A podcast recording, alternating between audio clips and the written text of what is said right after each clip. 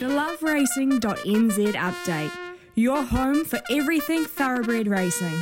Visit loveracing.nz, racing's biggest fan. Yeah, the Grand Tour Racing Festival is coming to you, and so is uh, the late Louis Herman Watt. Uh, mate, only an hour late, but that's all right. You, do you charge overtime for being here at this time of day? I should. Hmm.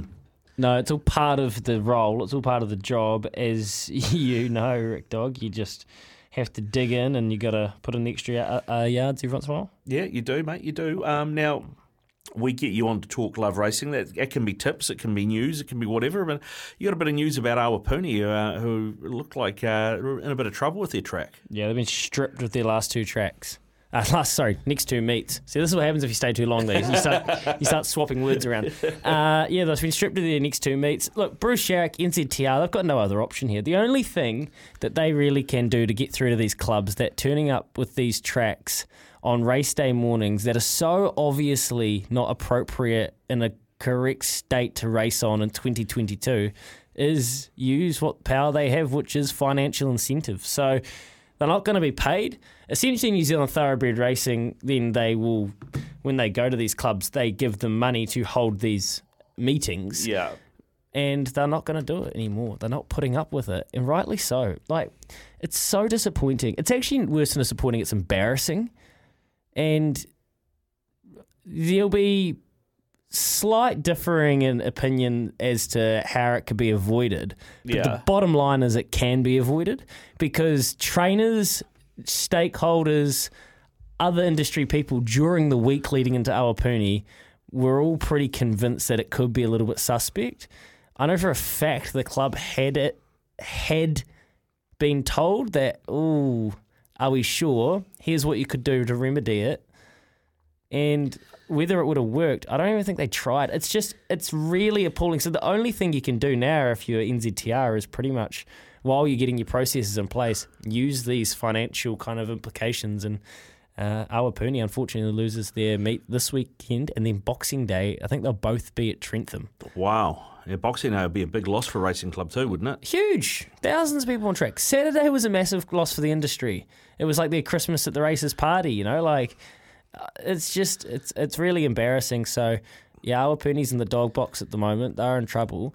Um, but it's not just them. Like it's hap- obviously happened with Riccarton, and th- they're going to be penalised as well. Anyway, Yeah, I mean the, the the thing is too because this is about safety, right? We've already had it. We had one jockey die this year, and you never want to see that happen. I mean, you talk about the safety of the animals and the safety of the riders.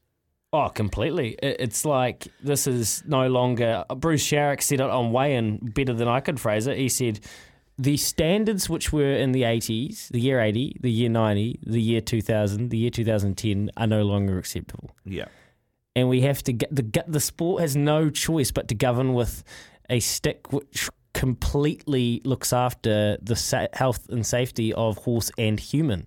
And that is not sending people riders out on tracks that are patchy, uh, have been irrigated incorrectly. The irrigating process hasn't been um, followed.